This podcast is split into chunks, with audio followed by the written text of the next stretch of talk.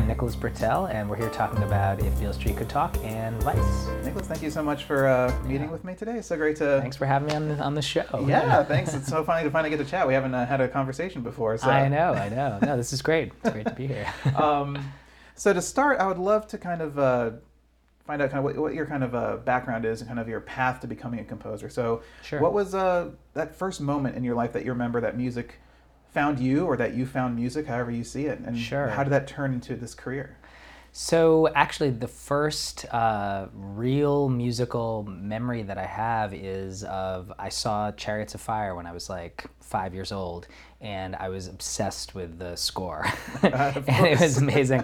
And we had this very old upright piano in our apartment uh, on West End Avenue in New York, and uh, I went over to the piano and tried to figure out how to play the theme, and I uh, kind of immediately asked my mom for piano lessons. So that was this, you know, film music and the piano. It was all kind of connected in the very, very beginning of my own, you know, connection to- music in general. So uh, I think that was really the very beginning, and then. Um, I did take piano lessons, and I became, uh, you know, sort of a, a, a concert pianist, I guess. I, I, mean, I, I studied classical piano, and I would perform a lot. Um, started giving concerts when I was pretty young. Actually, I was around ten when I started giving sort of public concerts, and then um, I went to Juilliard for the pre-college division. Uh, you know, from when I was fourteen to eighteen, and uh, you know, studied music there and piano performance and. Uh, I also started exploring jazz in high school, uh, and then I started. Uh, I would play like cocktail music at hotels and bars and do that, which was awesome. Um, I learned the pipe organ, so I used to play the pipe organ a lot. I played played organ, um, and then in college uh, I joined a hip hop band. So I played in an instrumental hip hop band. It was two rappers and six um, instrumentalists. Uh, it was I was on keys and I would I would write a lot of the music and I would play keyboards and synthesizers. And then we had uh, you know live drums, electric bass, electric guitar. Uh, we had a conga player. Uh, we had uh, a DJ scratching live. We had two rappers. So um, I played with my band for about uh, it was like three about three three to four years um, and we we you know performed a lot and then uh, the band broke up and while you know while I was in college actually I started scoring uh, friends' films. I had a very, very dear friend named Nick Lavelle who first approached me um, in, I guess it was like 2001, uh, to score his feature film that he was making uh, called Domino One, which unfortunately never was released. But that was really the first film where, like, you know, you can't be a film composer without a film. you know, I think when you have a background, especially in classical uh, music, the idea like there are these composers you're introduced to when you're really young, and they seem they're so larger than life. It almost seems impossible to be like, oh, I could be a composer like these composers. You know, you think about someone like Beethoven or Mozart, and they're they're you know these they really are these sort of like iconic, immortal. Uh, beings. So I never thought of myself as a composer. I always, you know, I loved music and I would Yeah. play the piano and I would uh, you know, write pieces, and then in college I would write music with my band all the time. And it wasn't until I was actually just writing music all the time because I loved it naturally, Yeah. you know, and, and it was just like a daily activity. That was when I started saying to myself, "Oh, am I a composer?" Yeah, you yeah. know, because I seem to be writing a lot of music all the time. I don't, you know, so I think you sort of almost like. I don't know. At least for me, I kind of grew into that idea that maybe this was something that I could do Yeah. um, because it does seem, you know, it's hard. I think it's hard to almost imagine yourself as like, am I good enough to be able to be a composer? You know, what does that mean? But you always get to that point where I remember in film school, Um, Yeah. you like you want to be something, and then you're. I remember my, one of my professors Yeah. said, "No, call yourself a filmmaker." But it's like, am I a filmmaker? Right. Yeah. I- I, don't I feel comfortable. I wanted to be my entire life, but it's like- exactly. It's a dream, you know, and I love music and I Right. loved movies growing up. I would watch movies all the time, you know, and, and for me, actually, I think um, I love, I really love that mixture of, of music and film. There's something that is really mysterious about the way that music interacts with a picture. And I don't, I don't think it'll ever cease being fascinating because it, I just don't, you know, I, I always feel there's no way to know what's going to happen when you put those things together. There is this sort of Yeah. magical mystery of, of, of that combination. And I actually like, there's a lot of music that I, I think I like it even more when it's in a movie than Yeah. when it's, you know, just on its own. There's Right. something about the combination that's really uh, kind of intoxicating. So And score is such a weird yeah, concept to begin with because Yeah. it's like yeah. you never think of it like oh yeah just put music in there but there's no music right now we're not sitting here with a, with an orchestra Right. What do you do? us. Like, what do you do? It's an amazing question. No, it's an amazing question because Yeah. there's like, you know, for any movie, there's infinite possible scores. Like, you could do anything actually. exactly. And it's up to you and the director to somehow decide, you know, what what that's going to be. And there's a million different things that go into that that equation. But like, it is it is an interesting uh, enterprise. yeah for sure yeah. um, so you, you mentioned you did um, kind of start sh- uh, scoring short films and some Yes. your, and your friends films kind of uh, a lot, all the time. when you started was that Yeah. kind of how you kind of got your mechanics and techniques kind of down before you started tackling bigger things Absolutely. I mean, there was uh, in college. Actually, it was on that first film of Nick Lavelle that um, I, you know, we spent so much time together. Uh, I mean, literally years we worked on that film together. I wrote hours and hours of orchestral music that was all sequenced on this like Korg Triton keyboard that I just was like layering all these tracks and coming. You know, we never we had. I mean, we had no budget, so I was yeah. just like, this is what we're doing. Um, and uh, that was for you know, I mean, it was it was in that it was in that period of time that I think I started to uh, experiment a lot. Mm. And you know, you you you know, it was his film, and we were you know, neither of us really knew what we were doing. So I think you know, you see different scenes, and you're just sort of like you know, there's two people on a rooftop, and there's some sort of you know, Yeah. you know, confrontation that's about to happen. What do you do? Well, we could try this. We could try this. And I was always fascinated with how the different music choices would immediately turn the scene into like a different genre yeah yeah right away you know Exactly. like if you wanted to it could be a comedy if you wanted to it could be a horror movie all of a sudden if you wanted to you know it, it was which was just kind of mind-blowing that how immediately that was possible um, just by music it has that influence had that yeah. impact, you know. And then saying to ourselves, okay, we can do all these different things, but like, what do we actually want to do here? Like, Right. what what do we want to say here? Yeah. And that, I, so it was in those years, you know, it's probably over that first three year period where I really started getting a sense of that. And I actually scored another film at that time, a friend's documentary. So I was playing with those ideas. And then um, over the next probably um, s- five years, uh, I scored a lot of friends' short films. Yeah. Um, I did kind of any type of project that would come my way. I, you know, I did everything from short films to like, I wrote telephone hold music. I mean, I would, you know, that's amazing I loved it. It was great. I did whatever, you know. It was really for fun. well what's It's, uh, the how yeah. much time do you have in a telephone hold music how much music like what's the looping point i It's guess a good question. I just wrote a track that was like three minutes long. Really? And I just gave it to him. And then uh, my friend, because a friend of mine worked at a restaurant, and he was like, you know, look, I can I can get your music on the hold music. and I was like, and and he was like, they're not gonna pay you anything, but they'll like buy you dinner. And I was like, great, we're doing it. So I was like, I love it. So we did. So I wrote this music, and it was kind of like spa music. It was very relaxing, Yeah. kind of ambient thing with piano.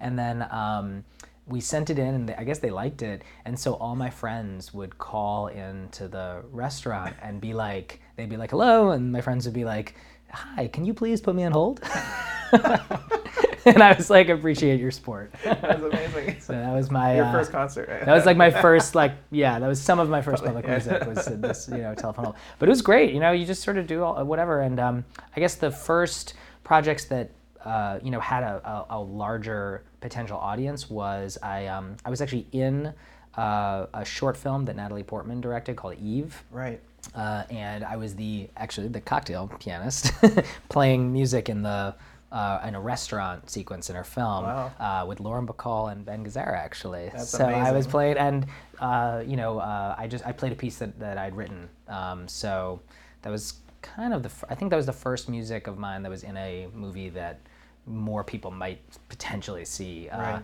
And um, and then I worked with Natalie again on the scene that she directed in the film New York I Love You. exactly right. So, um, so I wrote uh, the music for that, and then, um, I, you know, I was I lu- lucky in a lot of ways because many of my friends uh, from school wanted to be directors uh, or producers, and so you know we would all kind of, you know, just try to work together and, and collaborate on projects. And uh, a very dear friend of mine, Adam Leon, uh, reached out to me about scoring his film "Give Me the Loot." Right. Um, and that was the first indie feature uh, that I fully scored. I think that was yeah, and that came out in. We worked on that in 2000. That came out in 2012. yeah. Wow. So that was the first that was the first sort of full feature that I um, that I worked on that was released. I mean, 2012 was not that long ago. It kind of Wasn't that long ago. exploded. takes a lot of but you know it's funny because it's like it's there's so much uh, there's so much work that I've done that has not come out you know it's also it's like a Yeah. exactly you know but it's but it, it, it has been it has been an amazing uh, few years and I just feel so lucky to get the chance to work with uh, with with all the people that I work with absolutely, uh, it's yeah, an, yeah. it's uh, it's really been a dream of mine for so long and you know to actually yeah to actually get to score films I, I still think it's it's amazing so One yeah. of the one of the first uh, projects that I kind of noticed your name, of course, was Twelve Years a Slave. Yes, And yes. so you did uh, the uh, additional the additional music for the the songs that were within the film. So I did I did all the on camera. Yeah. mu- So I wrote and, All and research and researched all the diegetic music and arranged that music. Um, I met Steve McQueen through Jeremy Kleiner at Plan B Entertainment,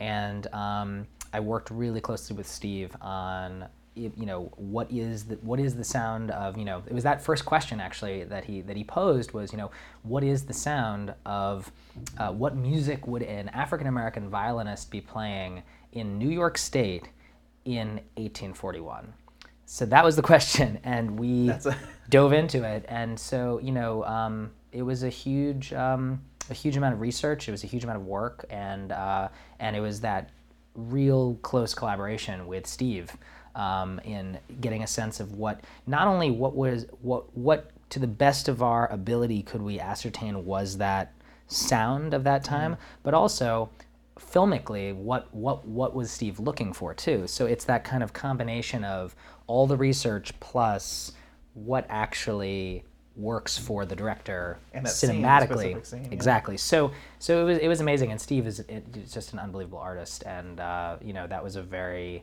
uh, really impactful and, and formative experience for me. Yeah, I mean, speaking of, so speaking of great directors, you you worked with so many great directors, but uh, Steve McQueen, but also um, Adam McKay was you know played a big part. Yes, has played a big part in your Abs- career. no, absolutely, absolutely. And uh, so of course the. Big Short, uh, which was a fantastic film, fantastic score. Now of Thank course you. you're working with him again on Vice. Yes. Uh, so talk about working with Adam. What kind Yeah. of director is Adam? Of course we a lot of people know him from his comedic background and Sure, working with Will sure. Ferrell and stuff like that. But I Yeah. mean, he's making these. These kind of uh, these t- looks onto these kind of historic figures, these parts in American history. Yeah. Um, uh, so what was what is Adam like as a director, and what was it like working? Let's start with the Big Short. Starting Sure, on that, on sure. That film. Adam is a joy to be around. He is, uh, he, you know, as anyone might imagine, he's one of the funniest people you could possibly spend time with. Um, and, and, you know, and he's constantly doing bits and there's, you know, he's a he- writer, he- too, He's so. an incredible writer. He's an incredible writer. He's an incredible mind. I mean, he's got a brilliant mind and he has such a wide ranging set of interests, you know. Um, but I think he has this fascinating combination of a very brilliant uh, uh, comedic genius Yeah. but he also has this very very incisive analytical perspective on things. And and he does the work. I mean he does the reading. He researches things you know a to z. So um, it's that kind of fascinating um, mixture that i think has uh, you know led him to to the projects that he works on and to and to what those projects have become Yeah. um, but he's amazing to work with, and and we I met Adam uh, through Jeremy Kleiner as well, Jeremy and D, and and Dede Gardner at Plan B, and. Um, it was on The Big Short that we first started to talk, and uh, I remember the first thing he said to me when we when we spoke was he said he was trying to figure out what is the sound of dark math. Dark math. dark math. He's like, you know, because this story is really about like mathematics gone awry, Yeah. you know? And so I love that kind of a. Because that's your job now. He says that. That's your job. Like, your job what as you? to translate What do you do? You Yeah. know, and, and and I think that's great because each movie, the way I feel about stuff is each movie is its own adventure. You know, Yeah, yeah. each movie is its own artistic, intellectual, emotional journey that you're going to go on, and that you want to figure this out? Like what what is what is that? And uh, so i wrote this piece which was like i, th- I took like six pianos and I, I, I had this idea when he said that of the, uh, this concept that like if you had this math that was going awry and you're thinking about financial markets there was this this idea of creating a sound that felt like it had both instability and stability at the same time you know? Yeah. um, sort of like interlocking matrices or something like that. And um, so I wrote this piece and I sent it to him. and uh, and he loved it. He was kind of like, you know, you're hired. so so that was crazy, and uh, you know, um, and I just started. That was while they were shooting uh, the the film. Wow. Actually, so you know, I I was sending him some of this stuff while he was in, in the process of making it, and then um, it was that summer uh, of 2015 that you know I was you know I didn't know exactly how he wanted to proceed with actually you know the the post process, and um, I flew out to LA because I live in New York, and I flew out to LA, and um, I met up with Adam and with Hank Corwin, who's our editor on the film, and I'm not exactly sure how it happened, but we just instinctively somehow started to like like all sit in the same room and just work together. Like maybe it was because Adam he brought me in really closely to the process of the actual editing of the film. Yeah. And Hank wanted that as well. And so I actually had a room set up. I had like my keyboard and all my equipment, and I would like bring the keyboard into the editing room, and I would just like play stuff. And you know, even while Hank was editing, I would be like, "Well, what if we did something like this?" And so in real time, we were like trying stuff out, and it was just completely, um, you know, uh, mind blowing how that how, what we were able to accomplish in a short period of time, because you know, there, there was like this instantaneous kind of mind meld that we were able to do together. And ja- uh, you know, you know, Hank, Hank sort of likened it to like playing jazz together, where it was like Yeah. you know we were like improvising, we were trying things out, um, we were each kind of riffing off each other, and um, But you'd get that feedback instantly. right too. away right away i mean the type of thing where like let's say i had written a piece in new york and then i spoke to adam and then i emailed it over and then they listened to it and then they came back you know that whole process of let's say one piece that could be like a week Yeah, exactly.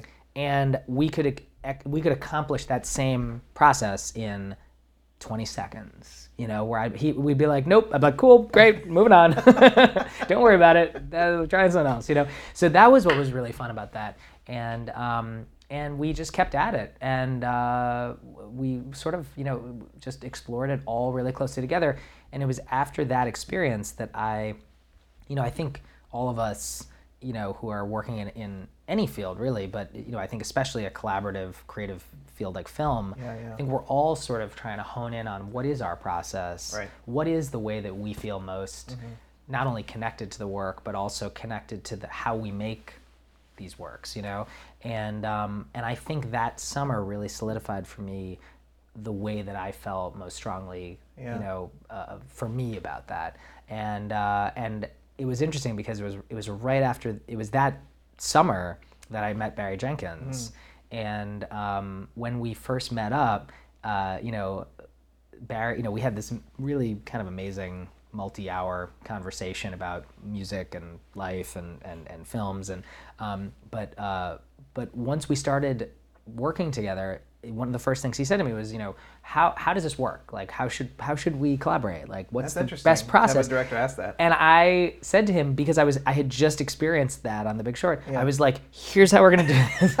I was like, "We're gonna meet up in the same room. Yeah. You're you know you know we're gonna work in my studio together, and we're just gonna sit together and we're gonna watch the movie together, and we're gonna we're gonna be kind of together, and that's how this is gonna work, you know." And it was just it just felt so. Um, uh, clear to me that, that that was the right approach and and Barry was a great so That's that so so so uh, you know it's a long way of saying that it was that summer on the big short that i really feel that i, le- I learned so much about um, how how i wanted to you know uh, work on these films. It was also rare to find other collaborators that kind of fit into that because totally. Yeah, it was like- amazing. No it was amazing. Yeah. and Ad, i mean I, again like they're that's incredible not, that's not the norm. Uh, mo- Most composers would be watching this like, what the hell? honestly i don't you know it was they were open to me. Yeah, they were open to me. i i'm so lucky that they were um, you know because i can totally imagine a scenario where the director and the editor would be like hey it's cool. We're going to work on this. We'll be in touch Yeah, you know? Here's and, tab, and that and that, that would have been you know that would have been what it was you know? Right. but they were actually like why don't you come on in here? And i was like great.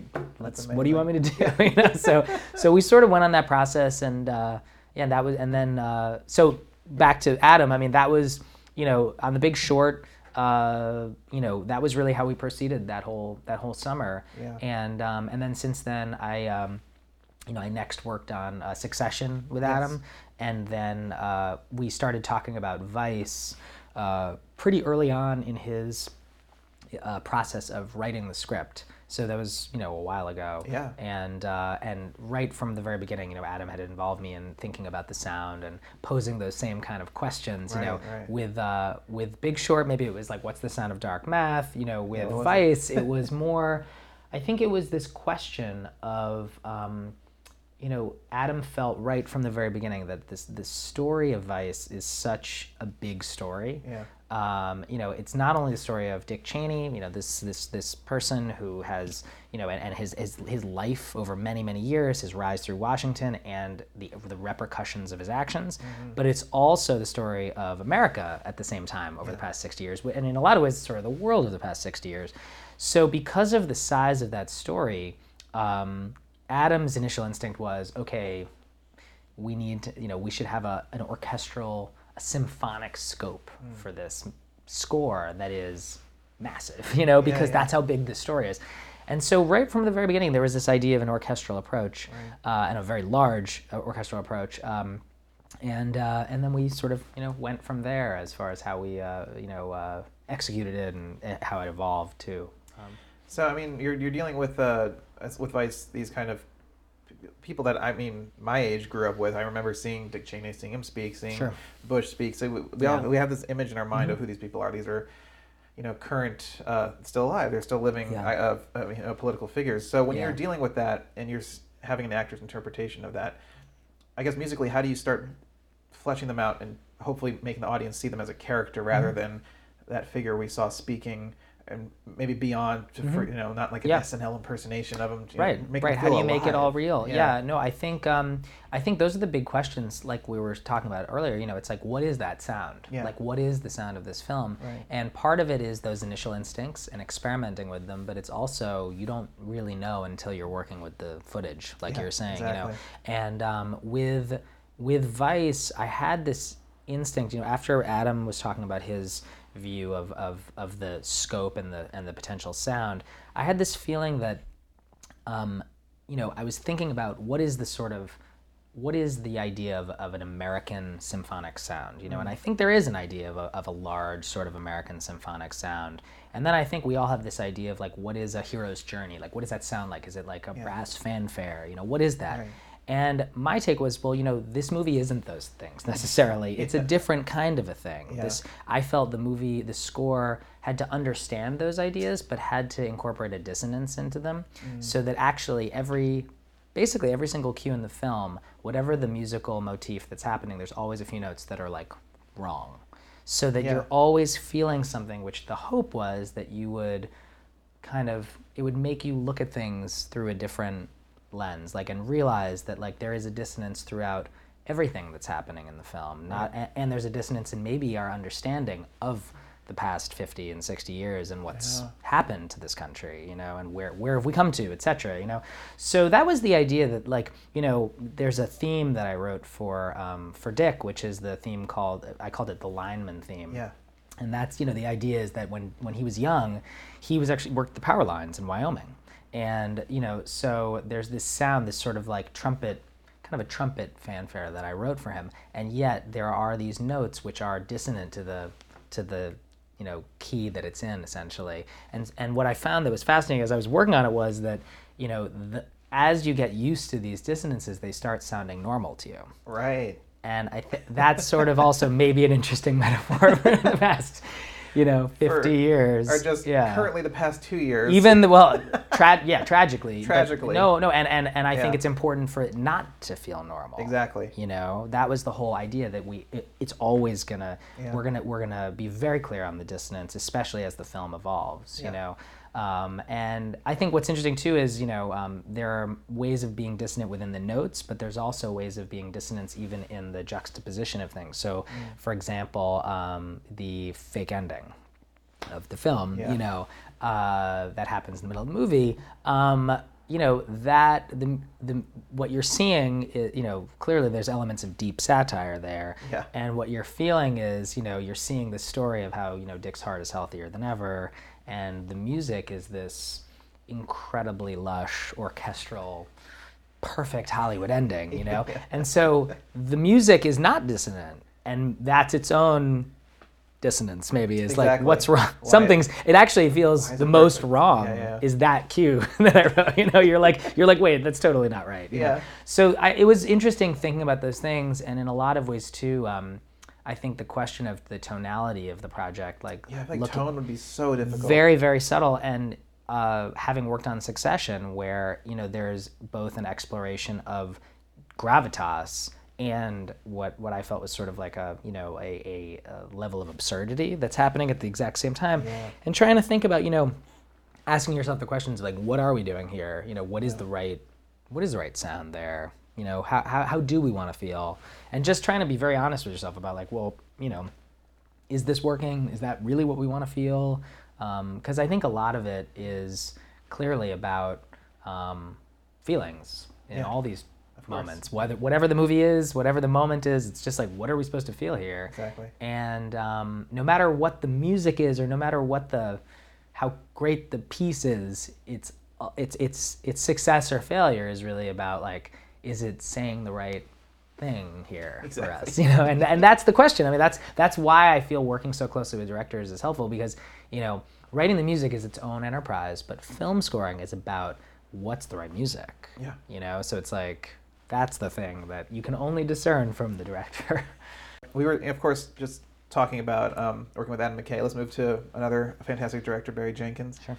Um, and uh, so when you worked, uh, you worked with, of course, you scored Moonlight, which won Best Picture, which I think, even though you didn't win Best Score, I think it's a huge compliment that you're, you know, for, was- for everybody. i'm unbelievably honored to be a part of that, exp- that, that, journey no look it's you know it was an amazing it was an amazing journey we were um, you know we were all really overwhelmed by by that experience and um, yeah it's you know i think it's it, to be nominated ever in in anything sure. is is is um, just such a uh, special experience so so yeah and the fact that it won best picture was crazy i mean we just uh, you know i mean none of us will ever forget that that, especially how it unraveled, but yeah, of course. yeah, no, that was that was that was quite that was quite a night. so yeah, you talked about t- working with Barry just briefly Yeah. and how you suggested that the same method of being very into his process Yeah. and him and yours. And um, so when you went on that journey with Moonlight, yes. how did uh, yeah t- ta- did it go in the kind of what kind of direction did it go in versus compared to you know working with Adam McKay? Where did it go with with Barry? Well, you know, I think one of the one of the things about both Barry and Adam is, I mean, there there are, there are a lot of similarities in the approach. Is that the very close collaboration, um, and also, you know, getting involved pretty early in the process with Moonlight. I um, I read the script and I was, you know, it. it it was the most beautiful script I'd ever read. It really was. I mean, it's just a work of poetry. And um, the early conversations that I had with Barry, I talked about, you know, I was trying to figure out this music, like what is this musical analog to poetry? Like, could, what what would a musical poem, you know, sound like? Right. and uh, I wrote a piece of music um, in trying to imagine that for Barry and for the film. And um, I it was for piano and violin, and I actually called it piano and violin poem because I was literally trying to channel this idea of like, oh, it's a poem, you know. And um, I sent it to Barry, and um, he felt it just immediately connected with with Little, and that piece is Little's theme. Right. And actually, the demo I sent to him is in the movie. That's the track. Wow. So you know, it was that was really our starting point, and and it and it's always fascinating, I think, because um, sometimes those initial ideas, um, you know, work like that, but more often than not, they don't. And I think even when they don't work, they tell you something. You know. Yeah, yeah. So for example, actually, on on if Beale Street could talk. Um, early on, you know, I read the book, read the script, talked to Barry before he shot If Beale Street Could Talk, and then um, his initial instinct to me for Beale Street was that he was imagining that the, the score would have horns and brass, that it would be that that would be the sort of sound world of the film, and um, I went, you know, went ahead and started experimenting with brass. So I experimented with, with trumpets and flugelhorns and uh, French horns and cornet, and I wrote a piece of music uh, that was, you know, kind of trying to imagine that. This was before I saw the footage, and Barry really loved the piece. And when we put it up against the picture, it just felt like it was missing something. And what was interesting was this this idea. You know, it was the same kind of a process of imagining things, but it wasn't quite right. And we discovered that it was missing strings. and this world, this sort of world of like the sound of of, of cellos and the ensemble of cellos. Um, that felt like it just symbolized love in the film, and you know the film is really about love and injustice, and within the context of love, it explores so many different kinds of love. It explores, um, you know, romantic love. It explores erotic love. Yeah. Uh, it explores the love that parents have for their children. It explores a kind of like divine, almost uh, pure, unconditional love in a way too um, between Tish and Fonny, and uh, the the way that we actually evolved the music over the course of the film was this interplay between brass and strings, and um, you know I, I think that uh, I don't know it was it was it was always I guess just fascinating to me the way in which you know you don't know what's going to happen. You Yeah. don't know what's going to work until you actually try it out. And that's why the process is so essential. I mean, it's also about, I mean, getting to, to succeed and to find something that works, you do have to fail to get there. yes. So yeah you have to You have to. there's a path. There's a Yeah, path. There's a journey you know? And and barry always talks about it too. I mean we we start with certain ideas but the you know we don't know the destination. You know what i mean? We don't know where we're going to wind up. We don't exactly know what's going to happen. And i think that's what's so fascinating in a lot of ways is that we ourselves are learning what the movie is telling us you know what i mean? Yeah. like we ourselves are responding to this picture and to these characters and we're feeling things. And one of the things that i think barry is so just incredible at is is knowing the feelings that he's looking for. You know what i mean? Like Yeah. he's so able to um, feel connected to that. And it's so helpful for me as a composer because then i'm able to you know you know if he says to me we need this to feel like joy or something like that you know? Yeah. then i can say to myself okay you know let me try to imagine that based on everything that i'm also feeling you Right, know and right, based on all the the reading and all of the ideas. Um, but he knows what he wants. And i was most struck by that i think for the first time in moonlight where there were certain scenes where you know i maybe came at it with a different perspective and immediately he would talk about what he was feeling. Yeah. and then i would and then i was like oh wow that's that's different but that is you know so powerful Right. um, the, the best example i think is that there's a, um, a swimming sequence in moonlight uh, in chapter one where juan is teaching little to swim yeah, yeah. and um, you know what's really fascinating there was that when I first saw it, I was saying to myself, "Oh, you know, here's it's chapter one. We've heard Little's theme. Uh, this gives us a chance to maybe explore the uh, you know an evolution of Little's theme. You know, maybe it's uh, like a chamber orchestra playing it, and maybe we're going somewhere else with it because this is a beautiful moment in Little's life. You know what I mean? He's yeah. learning to swim. He's with you know he's with Juan, who's his father figure. You know, or who's taken on that role in some ways. Um, and I showed it to Barry, and Barry was like, "Nope." He's like, "No, man." he was like, "This is this isn't like this happy moment in Little's life." He's like, "This is actually." He's like, "I want this to feel like a spiritual baptism." Wow. You know, I want this to feel like the first day of the rest of Little's life, Mm. where we are starting to get a sense here of everything that is to come Yeah. and understanding the gravity of that. And immediately shifted my entire perspective on it. But, you know, again, that's the powerful thing about, you know, this kind of a dialogue with The the, director where, like, yeah. you don't, I, I did not know that until not only did I talk about it with Barry, but also showing him something and giving him a chance to be like, you know, how do you feel when you hear this? And Yeah. he's like, I don't want that Yeah, there. you know, exactly. so it's like okay. So that's so, but that was the thing where it was because that wasn't right Right. that we were then able to get to something that that hope, hopefully was. Yeah. So Um, you're talking about, uh, so, you know, he, he tells you joy, and you try to then turn that into music. When you're searching for joy or sadness or whatever the emotion is, are you pulling from your own life experiences to what your embodiment of joy is, or are you like, this is what joy is for this character in this specific moment? I mean, I It's a great question. Yeah. Yeah. no, I think it depends on the project and also depends on um, on the director. You know, I view myself as my job is to listen. Right. You know, um, my job is to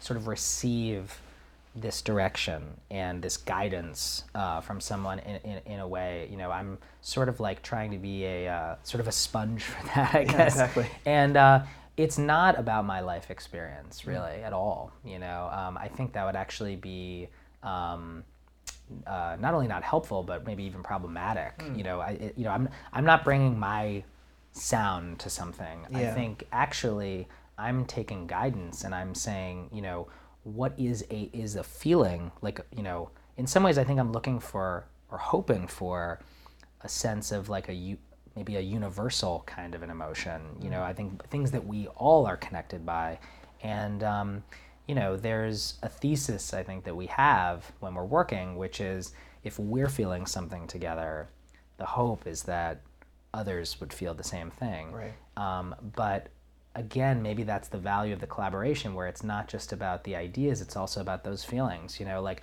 I might be feeling something, but it's only right if Barry's feeling it Right. you know and if we feel it together then that feeling could be right Yeah, you yeah, know yeah. so it's really a, it's really a like a conjoined kind of emotion it's not a you know um, it's not from from me and actually i i my hope on films is that it isn't in a lot of ways Yeah. you know my hope is that it's that maybe i'm sort of more of a I don't know, like a prism or something like that emotionally for things. Because I really, I try to sort of almost like lose myself in a lot of ways Right. so that I can, um, you know, resonate with the director. You know, like there's no, like for example, I hope to, I hope I, um, I, I don't have a similar sound on different projects. You know, I want to have the sound of of that film. You know, no two films are the same for me. They're really every project is different, and I really strongly believe that every film should have its own sound and its own universe and its own world because each film is, is its own world you know so and each film has its own directors so you know that's that kind of you know I, I- that's all my hope i guess Yeah, no, it, Yeah. it definitely comes across Yeah. because I think each one of your scores so far has been.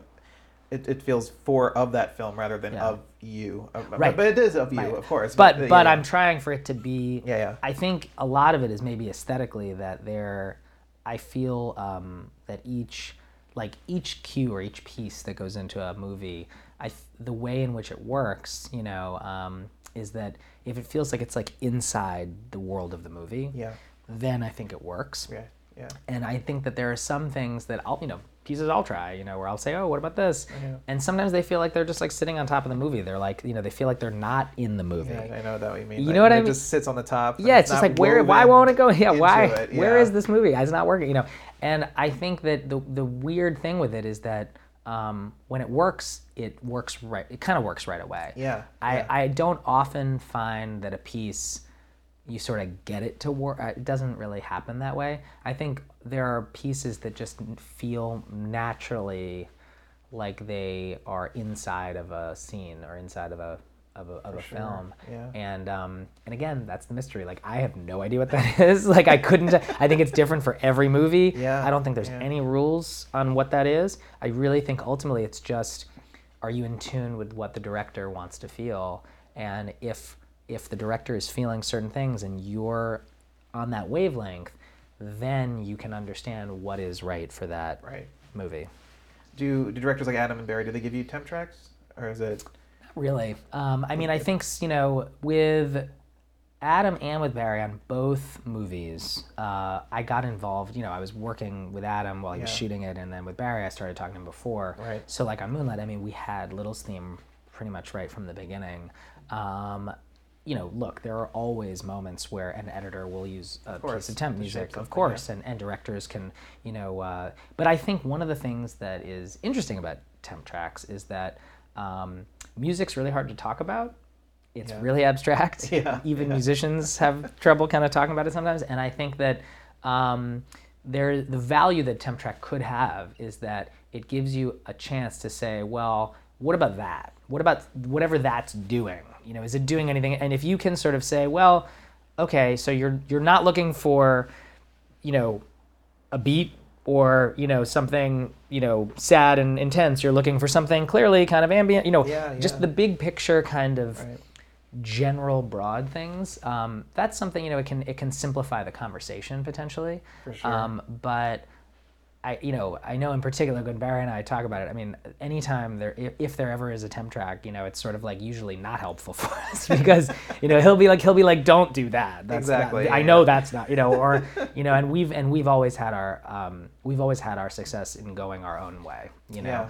Um, but I understand why temp can be used, and I certainly, uh, you know, there's good reasons to use temp, and there's there's not so great reasons. For to use sure. it. Yeah. One of the most interesting ones I ever heard of Yeah. was uh, I went to a screening of Neon Demon. Uh, Nicolas Winding Refn, the director, Mhm. was there with Cliff Martinez, Mm. and he said he gave him a, he temped it with Bernard Herrmann. Okay. And you know, Cliff's style Sure. is completely not Bernard Sure, Herrmann. So okay. he's like, I don't want you to do this, but here's what I'm feeling. Right. I thought that right. was very That's interesting. it. That is interesting. Just as like a hey, here's something. Yeah. Well, you know what? Look, it can be a starting point. You're like, hey, here's some. You know, I, Yeah, I yeah. think. Um, uh, but but I think also uh, temp and that story, for example, I think speak to the mystery of the process, which is Right. what is the right music, and and people, you know, people you don't. No one really knows. Um, Exactly. but that's the fun of the process. After that 100 you don't know. Some years of filmmaking, we still don't know. We still don't know. We're still figuring yeah. it out. But I, but I think you know what? I think if we did know, it wouldn't be fun anymore. Exactly, Like if you journey- knew exactly what to do, it would be you know it'd be much more. Uh, I don't know. It, it, it would lose the lose the magic. Yeah, absolutely. so um, so just looking at your overall process, uh, where, do, uh, of course, it's going to be different for every film, but where Yeah. does that first note come from? Like, do you have a, a place you go to to, do you, you like, is that that first conversation? Is that looking at the script? I mean, with Adam and Barry, you're very lucky to be involved prior, but if you come to maybe Yeah. a project later and you're kind of like the last stop, okay, here's the music, I'm sure it's going to be different there, but yeah. is there something that you, is it just sitting at home alone? Is like do you just tinkle, on- you know, tinker on the piano? Like, It's I, I think it's different on every project. Yeah. Um, I'm usually you know usually there's a conversation um, with with the director. Yeah, yeah. Um, but then uh, yeah, alone time is good. You know, um, I think I've always there there's some films that I would go to the piano and and you know, uh, but in some ways it's funny. Like I think piano definitely like you know as a pianist I can.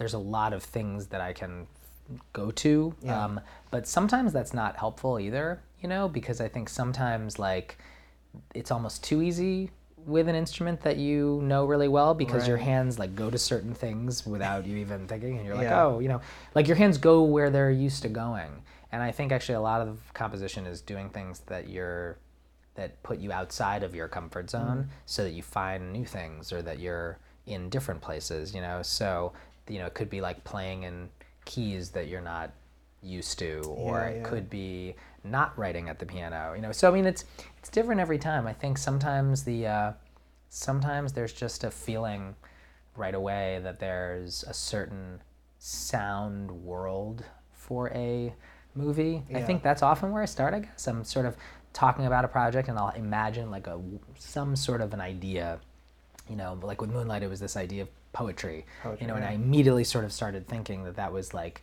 a quiet piano and maybe a quiet violin with it. It just you know i don't know why.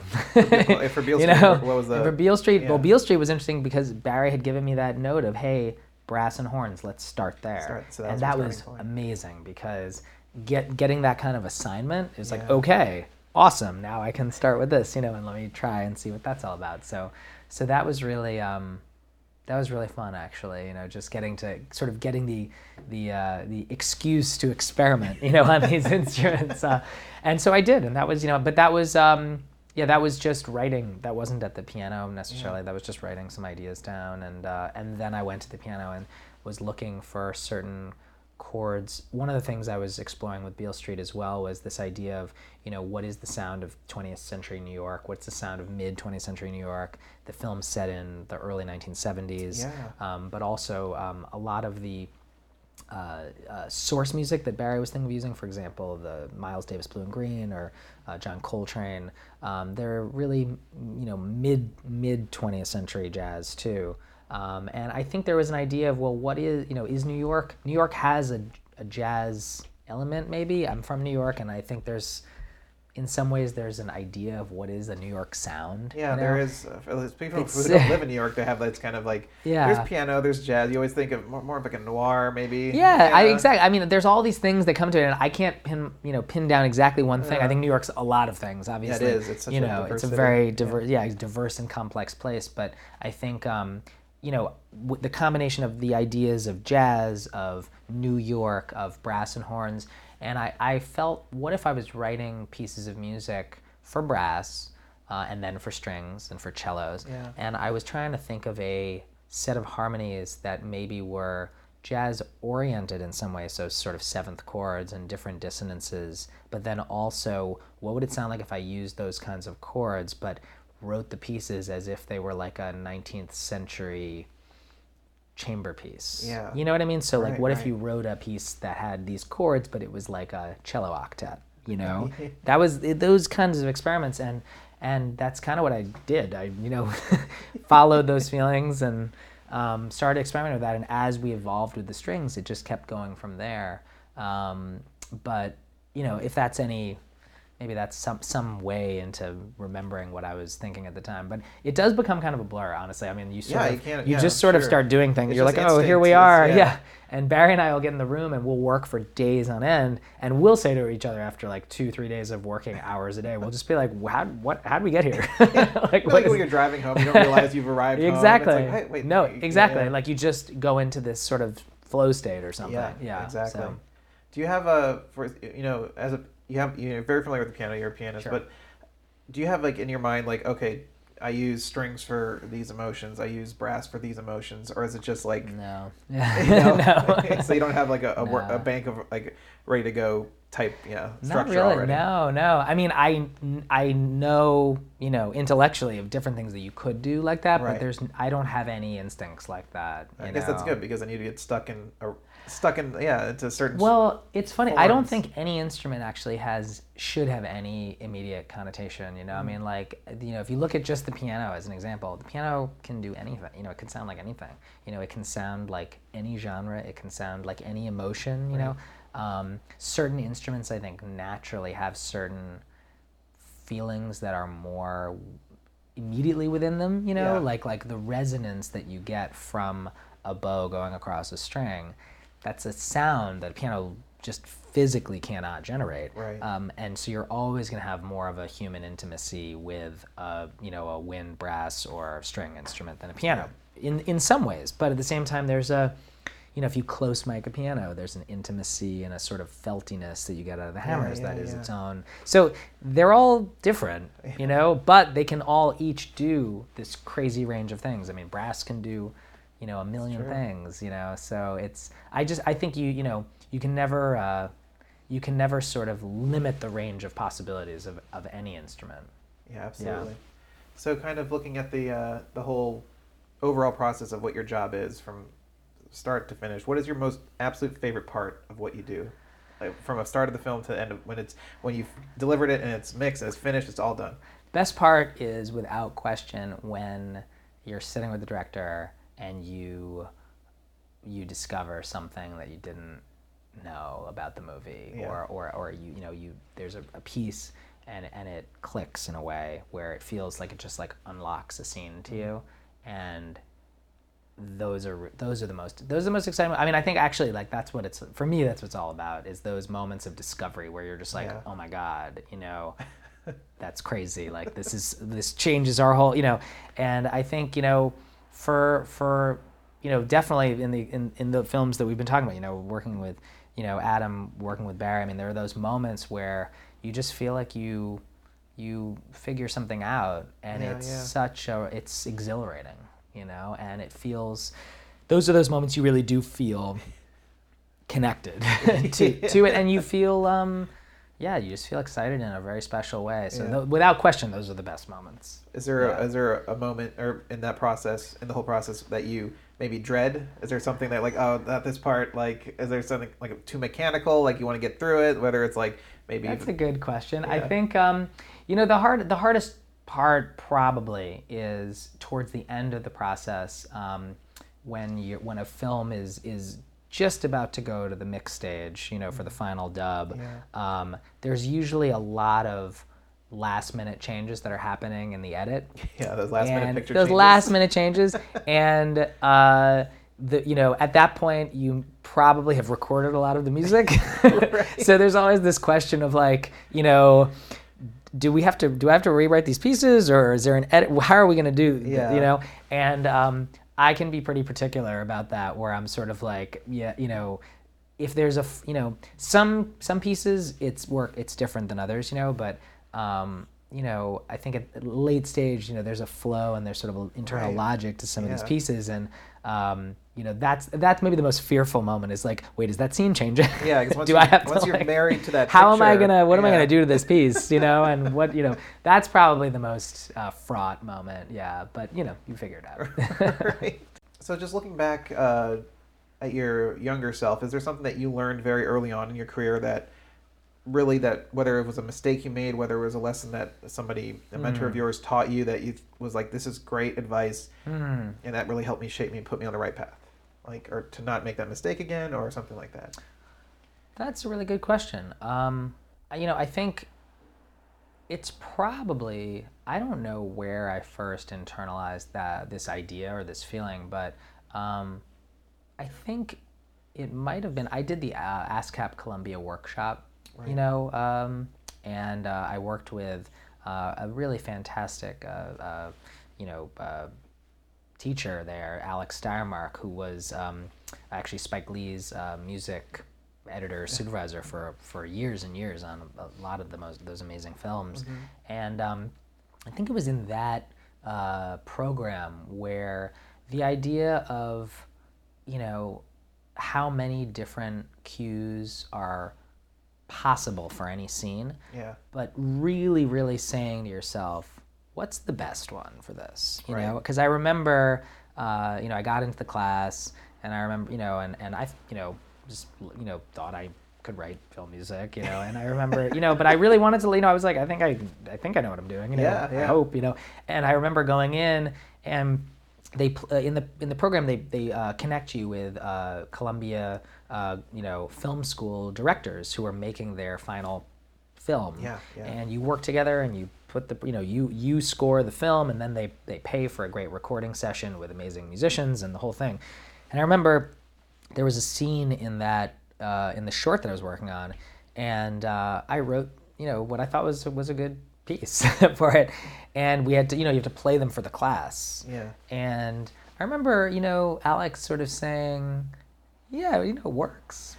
But you know is that really is that really like the best piece for this? The best cue and you know at first i was like wait like what do you what do you mean? Like i was like oh i think it's it's good. But then I, it made me think to myself that really is the question. Yeah. like is this really the best idea for this? You know it's not just does it work? Because Right. there's a lot of things that can work. Yeah, yeah. but it's like what's really like what is this scene really about? Like what are we really trying to do here? And that honestly it actually just made me completely think about everything differently. You know it's, it's a sort of moment where i was like oh my god he's right there's like a hundred thousand things i could be doing here and is that actually the is that really what i think you know so um, i think that's something that i always think about to this day it's always like what is the best you know Best, yeah. and best is obviously a very you know y- a- y- qu- you know questionable word maybe you know Right. what is the what is the piece that i feel is Yeah. the most powerful for what we're trying to do maybe that's a better way to say it you Yeah. know like what is the right what is the most connected piece to what we're trying to do here and um, yeah i think about that all the time Yeah. so, so anyway that was a piece of advice or learning that i had Yeah, yeah, yeah. and, yeah still still think about with every single piece so Um, is there any uh, is there any genre that you haven't tackled yet that you like want to get your hands on? Like, do you want to do like a like a Marvel movie? Do you want to do like a just a rigid horror film? Is there anything? Sure, yeah. No, I would love to do a Marvel movie. I would do I would do a Marvel movie in a second. Uh, I think that'd be an amazing uh,